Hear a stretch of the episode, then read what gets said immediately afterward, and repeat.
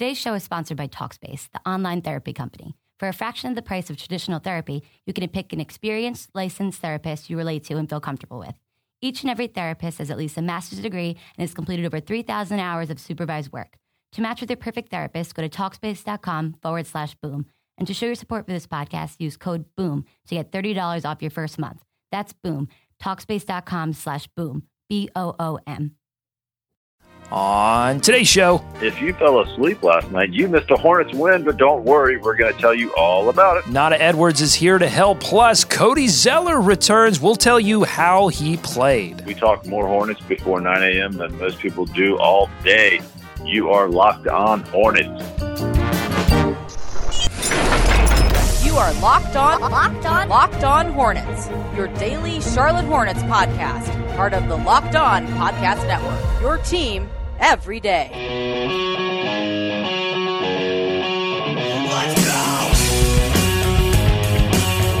Welcome into Locked On Hornets, the best Charlotte Hornets news and analysis in your podcast feed every day whenever you need it. Today's episode is brought to you by our friends at SeatGeek, the easiest way to buy and sell tickets online. Use our promo code LO Hornets on the free SeatGeek app and get $20 off your first purchase. I'm Doug Branson, joined by the man, the myth, the legend, David Walker.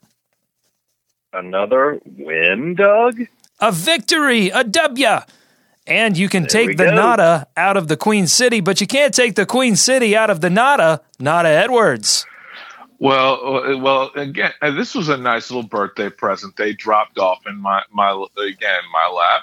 A Happy win? birthday to you. hey, Nada, first question since it's your birthday, how does the injury to Kevin Durant affect the chances of Steph Curry leaving the Warriors to join the Hornets? Your thoughts? I like I hate you so much right now.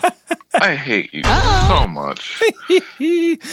we are part of the Locked On Podcast Network, your team every day. Head over to iTunes, search Locked On, and find podcast on the NBA, the NFL, golf, fantasy sports. It's the fastest growing podcast network in the world. Let's start in La La Land in Los Angeles, where the Hornets get a victory over the Lakers 109 to 104. Kemba Walker led the way for the Hornets, 30 points on 9 of 18 shooting, 5 rebounds, 7 assists. Fantastic game for Captain Courageous his second straight 30 point game. Uh, for those that fell asleep before 1 a.m., fellas, what are the big takeaways from this late night game? Well, I guess I'll kick this one off. Um, I like the fact that Kemba Walker still, again, after maybe a subpar January, that he's come back fairly strong in February, including a decent showing at the All Star game. But Kemba Walker coming back strong. Frank, um, Frank making a lot of people eat crow, and that four picks thing may be going away the more he gets used to playing in the center position. The one thing that does bug me though is that there seemed to be a lot of points in the paint given up. A lot. I Oh, yeah. mean, you had Julius Randle looking like the second coming of Charles Barkley last night. And we both we all know he's not that good. That's the thing that bugs me the most, I think, going forward. You can't give up 28 and 13 to Julius Randle. You just can't. Yeah, 20, Under yeah, 23 and 18, but your point still stands. 18 rebounds, four offensive rebounds for Julius Randle. And I mentioned how hard he had worked in that Los Angeles game to, uh, in the Clippers game, I should say, uh, to get a body on a body. And, uh, you know, sometimes it works and sometimes it doesn't when you're outmatched physically like Frank Kaminsky is. David, what did you think? Well, guys, for the third night in a row, third game in a row, the Hornets are back to hitting some three pointers. Uh, they hit double digit threes last night, shot above 40% again.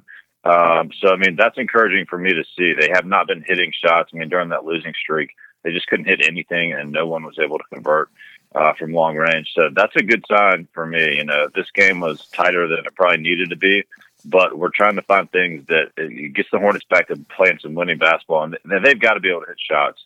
Um, so for me, that was a good sign. Yeah, 16 of 39 from beyond the arc. Just the the fact that they made 16 is good enough, but then Right. the fact that they shoot 41% from beyond the arc, very good sign. And on a night when their their free throws weren't exactly on point, they shoot 70% from the line, but they do get the win 109 104. And we're sort of burying the lead. The lead coming into this game was that Cody Zeller returned to action from his quad injury, gets 18 minutes. We're going to discuss this extensively in a few minutes, um, but that was a big factor in in this game as well. Just his just his presence, I think, may have reinvigorated this team down the stretch, and he does close the game out. So that was a positive sign as well. Not so positive sign was the performance of Nick Batum. Two of 13 Oh, from the field, one of nine from beyond the arc, five points, does grab seven boards and four assists, but uh, not a not what you want to see from Nick Batum. No, and and if we're gonna and if there's gonna be somebody on Twitter at some point talking about what about that final play? He managed to make the final play, a final play where his closeout was extremely lazy, and unfortunately, and no, fortunately for his wingspan, he happened to get get the ball in, in a spot where he could he could deflect it. I'm not even really calling that a block. I'm calling it a deflection. It was a block. no, it was a deflection. Your your Uh, point is your point is valid though because he only has to get the block. It was a sort of a a basket saving block. It would have given them a little bit of momentum, allowed them to get back into the game. He blocks Clarkson, but the only reason he had to do that because he fe- was that well, he fell asleep and got backdoored by Clarkson. It's it's like the guys. It's like the guy who stops a robbery in progress while playing hooky from work. It's like great job fighting crime, but maybe just go to work and let the police do their job. You know, if you if you're just paying attention on defense, you don't have to make that game saving block. Um, but you just it- killed every Yeah. superhero movie ever. You know that, right, Doug? well, I hate superhero movies, so that that works. What the heck is going on, Doug? I hate them now. I was fine with them previous. I was fine with the first 17. It's the it's the last 17 that have really started to wear on me. I mean, there's Oh, just so jeez. many of them. I can't although I did like Guardians if that saves me at all. I did Yeah, enjoy It does. It does. It really. it was does. it was Yeah. irreverent. It was different. Different. But I just can't. I just can't anymore. It's too exhausting. I can't even like- see all of the you best picture nominees, much less the 19 superhero movies. Oh my one, one, wow. one more ob- one more observation though. Do it.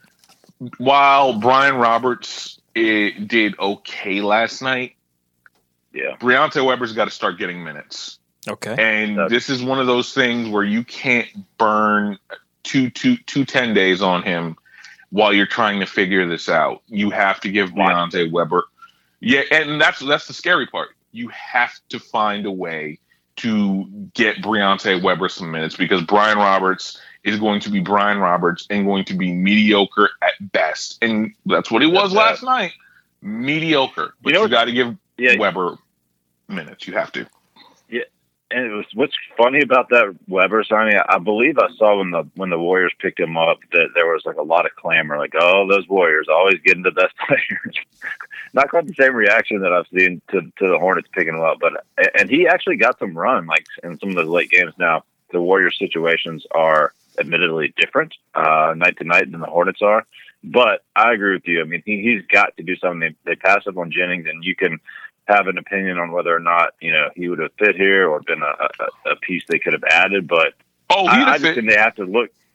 Yeah, well, that's what I thought too. Um, uh, but but the main thing is Brian Roberts. I mean, not to kill the guy, but look, he was a third uh, point guard in this rotation for a reason.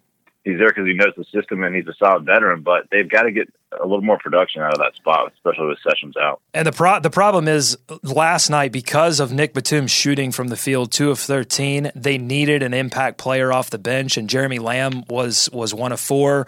Uh, Brian Roberts only taking two attempts. They needed someone to be an impact player, uh, and maybe on defense as well. Getting a couple of turnovers uh, could uh, you know in that second unit could have turned things around and got gotten a little bit of more momentum. I mean, this game was far too close than it needed to be. Hey guys, here's another observation Buying tickets online for sports and concerts, it's been a confusing, difficult process for a long time. It's always been hard to find the best deals for that game or that show you want to go to. And the problem is, none of those older ticket sites want to do anything about it. But SeatGeek is different. They've come along and created an amazing app and a website that makes it easier than ever for fans to buy and sell tickets. It's easy with this free SeatGeek app. It's the only app I use on my phone. It's concert season is coming up. I'm, I'm scouring, trying to find good deals on these concerts that, that, that, are coming up, including Train. I'm still on the fence about it. I, I, I don't know if I just want to kill all my previous, uh, you know, feelings about Train, but I'm still on the fence, but I'm still looking and I'm using uh, the SeatGeek app. Here's the best part. Our listeners get a $20 rebate off their first purchase. $20. To get your $20 rebate on tickets, download the SeatGeek app, go to the settings tab, and click add a promo code. Enter promo code LO Hornets. That's LO Hornets. SeatGeek will send you $20 after you've made your first purchase. Download the SeatGeek app today and enter promo code LO Hornets. All right, back to this game, guys. We got a tweet here on Nick Batum from Kevin. Kevin tweeting us and saying, I'm not sure why they are starting Nick Batum over Jeremy Lamb anymore. Do you have no. some? Do you have some thoughts? No, no, no, no, no, Bring no, the no, heat, no, Kevin. no, Kevin no, with no. the heater, high heat. The, the, that's the, come on now. That's that's one of those Rick Vaughn to like back the backstop type of throws. Come on now, we can't do that.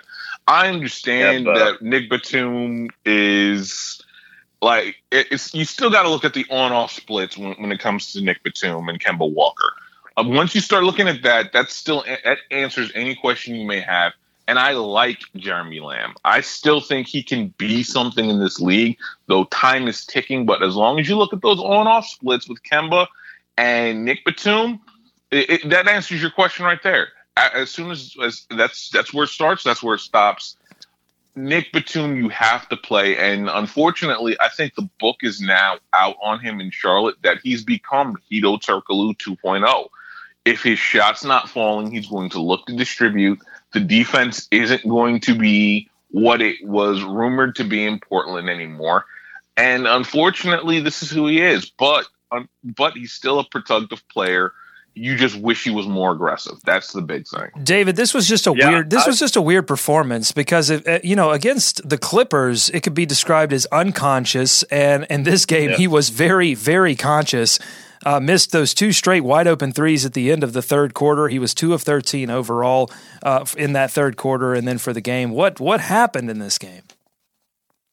I don't know. I mean, not a hit on a little bit, just some inconsistencies with Nick. But you know, what's weird about this game, especially, is that he didn't quite chip in in all the areas that he usually does. I mean, he did, but it's only four assists. He did grab seven boards. I mean, I think that's the big difference, especially between Nick Batum and Lamb. Like Lamb's not going to give you hardly anything else besides the scoring.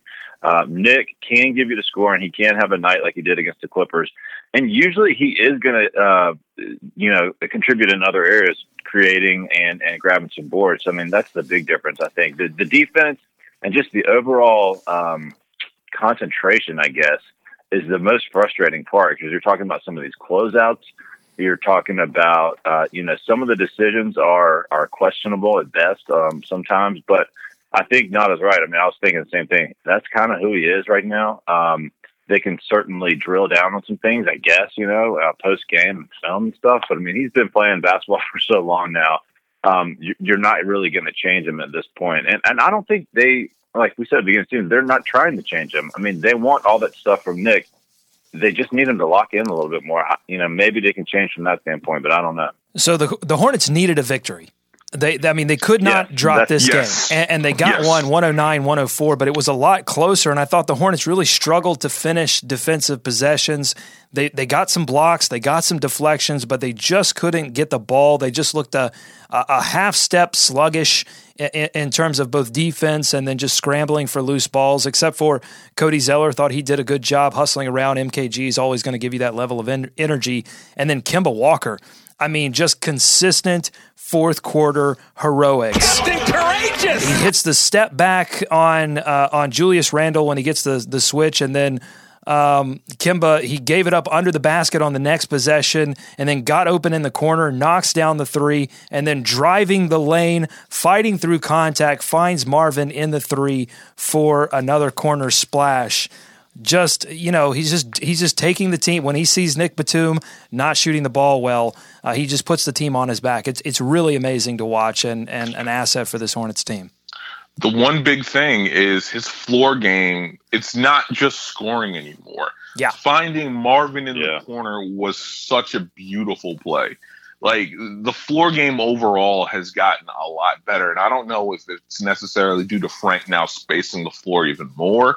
And that's one thing uh, that I, I again, we'll get further into that later. But Frank's emergence has helped Kemba out a lot in terms of scoring load but just the in, ter- in, terms of just overall floor game, Kemba's back to that pre-January level where it's like, oh yeah, now I see why you were the All Star, you were named to the All Star game. It's not one of those j- slumping January dog days of the NBA type situations anymore with him. The fact that he just closed it out and and he made D'Angelo Russell look foolish in in times, especially in those middle two quarters I, I, I think he's back, and I think that's the reason. Like it, when everybody talks about tanking, Kemba Walker's not going to let them tank. They're going to finish with thirty right. plus wins, and that's going to be the reason that this team is going to finish somewhere probably better than where they were two years ago, like 38, 39 wins, but not a playoff. That's not necessarily a playoff run. Uh, D- David and Nada, I think people are listening to this podcast right now and going, "Wait a minute, you're you're 16 minutes into this podcast. You've already done your your advertisement read, and you you have yet to mention the fact that Frank Kaminsky had 24 points and 12 rebounds. Frankie baby. Frankie baby. I mean, these performances now becoming consistent. That he's become a scoring threat that this Hornets team can count on. Yes, there were defensive issues against Julius Randle, but David, we always talk about it. There, there might be defensive issues with Frank Kaminsky for the rest of his career, but if he's going might. to knock down three point shots, if he's going to drive the lane aggressively and get you 24 and 12, you're you're you're going to live with that.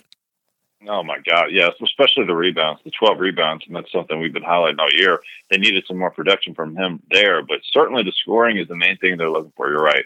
Uh, he's going to get beat um, by by younger, more athletic, stronger guys, even. So, if you want Frank to be out there and contributing, it's going to be from the scoring end of the game, I think. And so, this stuff is starting to become, I mean, a bit of a trend. I, I think. I mean, they have to hope that and not hit it on the head with Kemba. I mean, he's been unbelievable that's something we were looking for yesterday was for him as a super as a star to come out and outshine you know some of these younger Laker uh, players with with talent and just take over the game. And he did at times. And if if Frank can be that guy, it's going to be interesting now with Cody back, right? Like, yes. can he keep that going? Can he you know, mentally prepare himself the same way. I, I mean, Doug, you asked me last night, is is, is Cody going to come off the bench? I don't. All right, well, so. let's hold let's let's hold that question because we're going to get to that. I promise.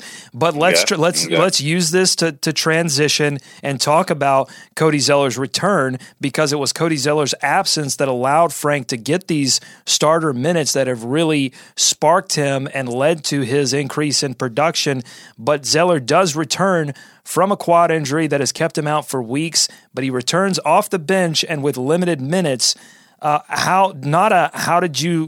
What, what was your take on Zeller's play? How did he look out there? He looked like Cody. The thing is, though, he's Cody's become so unreliable to me in terms of health that you can't. That it's like I want to believe, but I know that at some point you're going to miss some more time. I don't know if it's 10 games, I don't know if it's 15 games. It could be as it could be as few as 3 or 4. But we know unfortunately that he's become, I don't know, like the big man version of MKG. When he's out there, they win. When he's not out there, they lose. Yeah. Unfortunately, and I can't rely on you health wise. Now MKG has managed to change that up, but I think it might just be Cody's turn in line where the wear and tear and the rigors of an 18, 82 game season has just taken over now at this point. Well, the Hornets, unfor- yeah, the Hornets certainly hope he can stay healthy. He was three of six from the field, did miss all four of his free throw attempts. You could probably chalk that up to a little bit of rust, but he did. I think the important part was he did play the fourth quarter because Steve Clifford said pre-game that they were going to let Zeller basically tell them, "Hey, I, if if I you know tell us if you can't go, then then we're going to take you back out. Th- David, they were much more careful this time around getting Zeller back into the game. You remember that one game that he played yeah. previously? They just threw him in there. Said, and that was a different time in the season when it was kind of teeter tottering. You know, they were they were sort of at the beginning of that uh, downslope, and they were trying to stop the bleeding. And they threw Zeller back out there, and then he re-aggravated that injury. This time, they were yeah. a lot more careful and that's the biggest takeaway for me that it didn't get hurt again, that he was able to finish the game. yes. I mean, honestly, I mean, you think they're going to be more careful with him this time around, knowing how important he is to them. So that was good, and he looked fine. Yeah, he looked like Cody to me, you know, setting screens and diving to the basket. So that's encouraging. I mean, they, they're they're better with him on the floor. Well, and, here's and, here, and here to that point, to that point, David. He so he only gets 18 minutes, and we knew that he was going to get limited run. But check out the number of minutes for the rest of the bench. So Jeremy Lamb gets 19 minutes, Brian Roberts gets 14 minutes, Marco gets 22. Now think back to the previous two games coming out of the break when you were seeing guys get seven, eight, 10 minutes, and guys like Kemba Walker were getting 40. He only plays mm-hmm. 34 in this one. Frank plays 35. Marvin plays 33. MKG plays 26. This goes to show you that when Cody Zeller is on the floor, Steve Clifford feels much more comfortable playing some of these other wings because you know you have Cody Zeller behind them on defense. So that's where the impact comes. And if Cody Zeller does make his way back into the starting lineup, I think he's going to feel a lot more comfortable playing Frank Kaminsky with some of these bench players as well. But as you brought up earlier, David, is there a possibility that Cody Zeller stays with the bench and they and they leave Kaminsky at center, not wanting to mess with a good thing? Uh, uh, Nada, what do you think? I, I I think you have to leave Cody for two reasons. First things first. Leave Cody on the bench you, or, or put him yeah, into the starting Co- role. Yeah, you have to leave Cody on the bench right now because the the primary thing with Cody Zeller is that you want to keep any chance of injury low and light, mm. especially going into the fact he is getting extension in the next year. You can always figure out what's going to happen with Cody and Frank at the same time. But with Cody having these injury issues, maybe it's best right now to wean him back into the starting rotation. More importantly, as you said, we had Marco Belinelli get 22 minutes. We haven't seen Marco Belinelli get 22 minutes in a long, mm-hmm. long time. Brian Roberts, like we said, was passable for last night. That's got a lot to do with the fact that most likely that you could again, Cody's there to mitigate whatever defensive disasters he may be able to cause.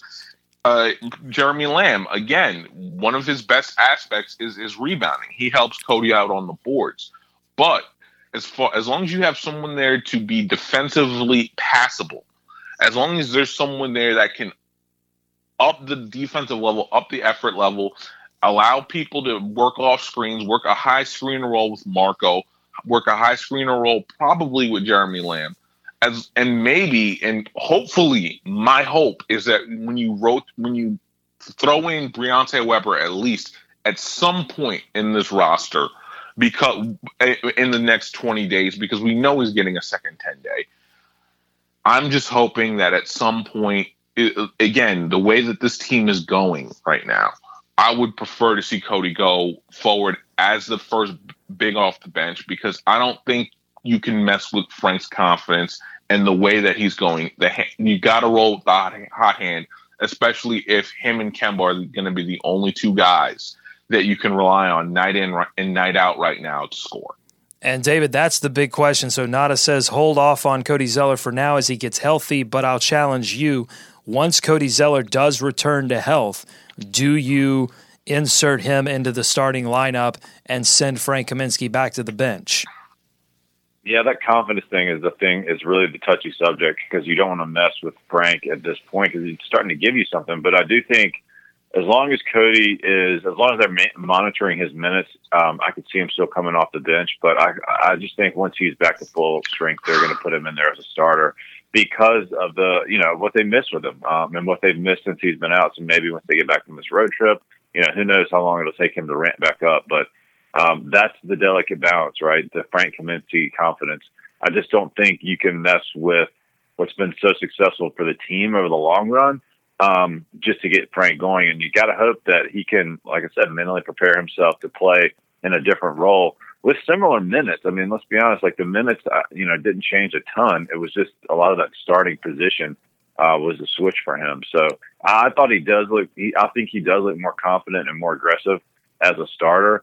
But maybe, like I said, he can take some of that into a into a bench role that he didn't have before. But that's going to be, you know, there's no shortage of storyline. This seems crazy to think that they would bring Cody off the bench after we've gone the last two months saying just how important he is, um, you know, to their play. But that'll be something for Clifford to figure out. I just I think he'll be a starter once he's healthy. And the last thing that I'll say is I want to go back to something Nada said: the relationship that's developing between Frank Kaminsky and Kemba Walker in the pick and pop and the pick and roll. They're getting Frank involved, rolling to the rim more early so that they can open him up from beyond the arc later in the game. I think that's really important. And it's like, what happens when you send Frank down to play with Brian Roberts or even Briante mm-hmm. Weber? What happens to his offensive production at that point? I think a lot of tough questions for Steve Clifford as they move forward and Cody Zeller gets back to play, being healthy. I'll give the last word to Dwayne here on email. Email he emailed us buzzbuzz at lockedonhornets.com.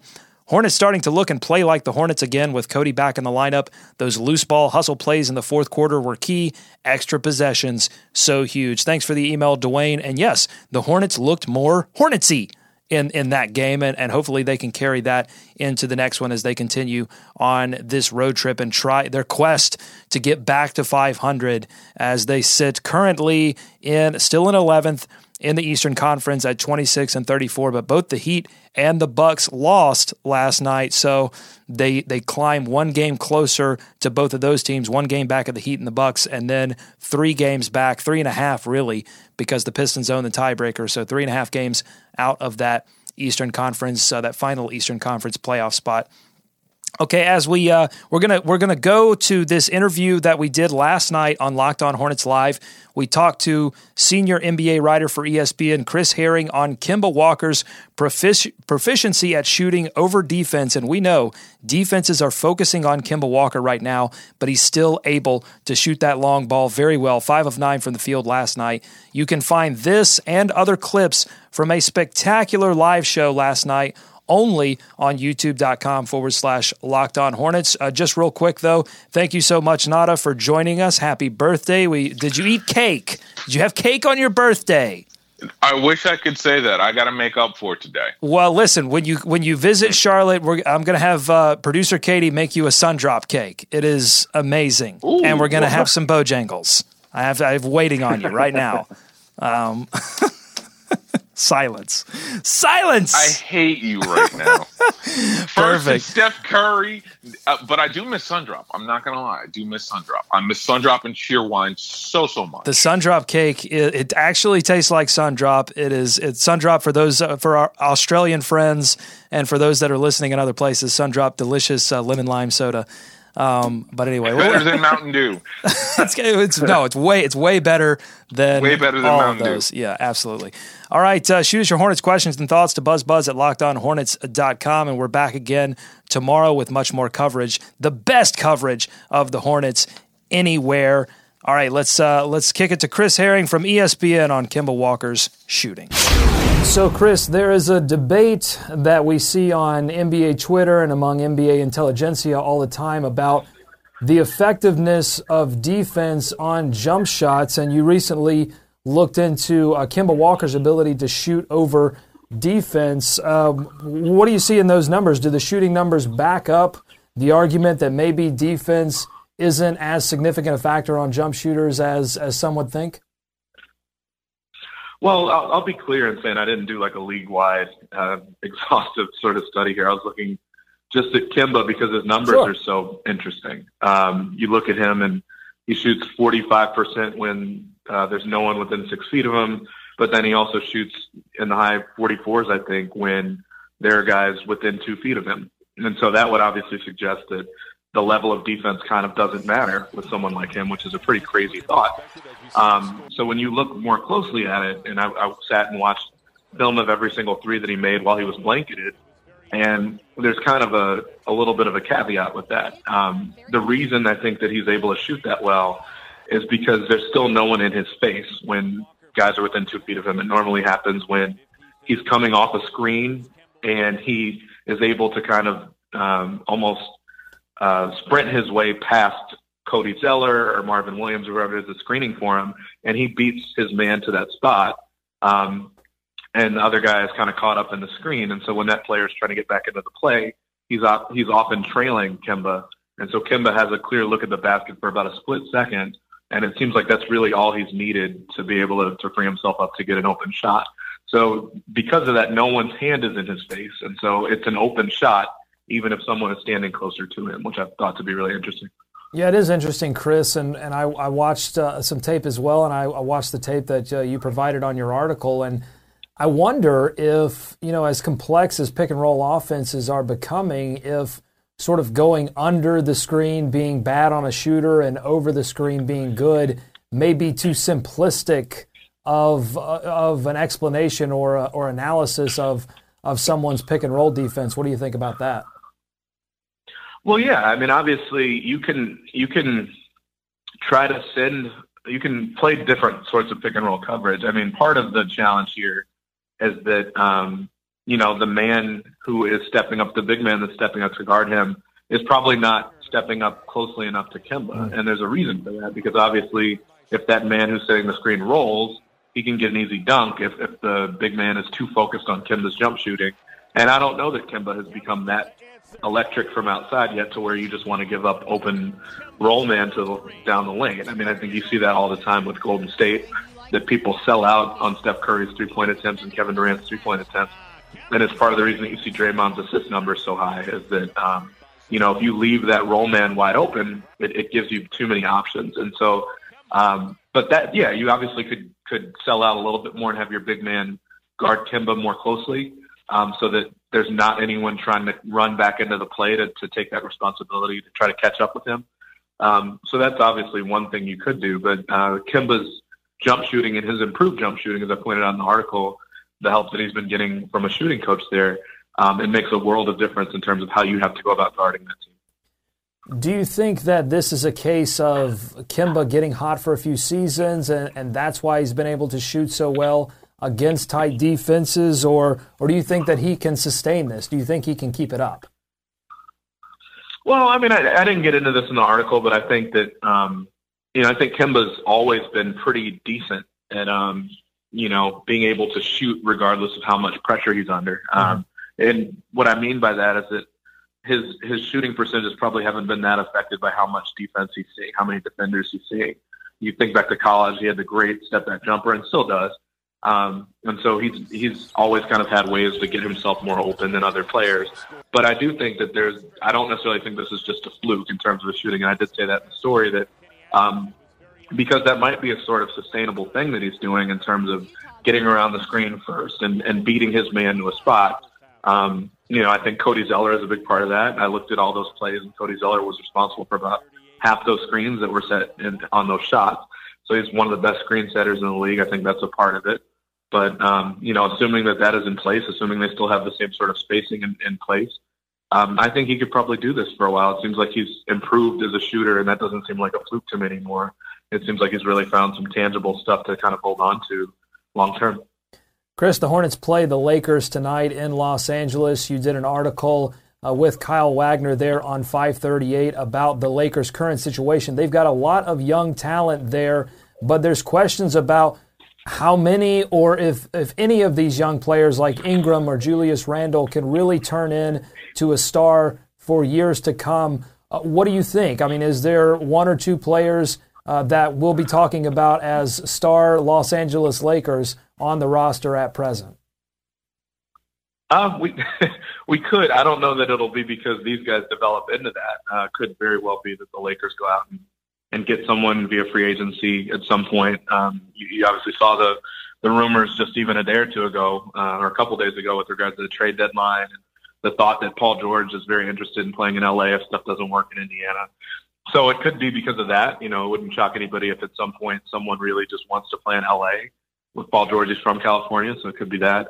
Um, you know, I also think D'Angelo Russell uh, is still so young to where you can't really rule him out. He's had really nice moments. Um, he's had injury issues, and so you haven't really had a chance to see him put it all together.